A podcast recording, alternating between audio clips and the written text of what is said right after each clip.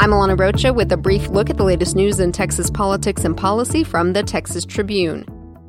After years of suing the federal government to end Obamacare, Texas and the twenty-state coalition it's leading now has a few sizable advantages, starting with support from the Trump administration. The Tribune's Emma Platoff writes today that the immediate fate of President Barack Obama's landmark health care law is in the hands of a federal judge in Fort Worth who has ties to top Texas Republicans and who many Obamacare supporters view as motivated more by ideology than the law. The judge could decide any day whether to let the law stand, block it in part or entirely, or ask for more arguments from both sides. Experts predict a decision in the next few months. Governor Greg Abbott wants lawmakers to make bail reform a priority when they reconvene in twenty nineteen. Tuesday, he laid out the Damon Allen Act, which includes implementing a central statewide case management system and requiring judges to consider the safety of law enforcement when setting bail.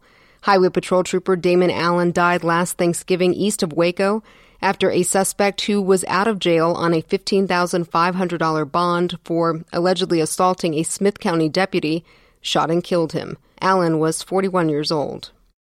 Governor Abbott fielded a question or two at that event about a fake Winston Churchill quote about fascists that he tweeted, then deleted. The overnight tweet read, "Some insights are timeless," above a meme that misquoted Churchill on the left wing. Quote, "The fascists of the future will call themselves anti-fascist." Asked about it afterward, Abbott used it to rail against activists known as Antifa. "It was irrelevant to me who may or may not have said that in the past.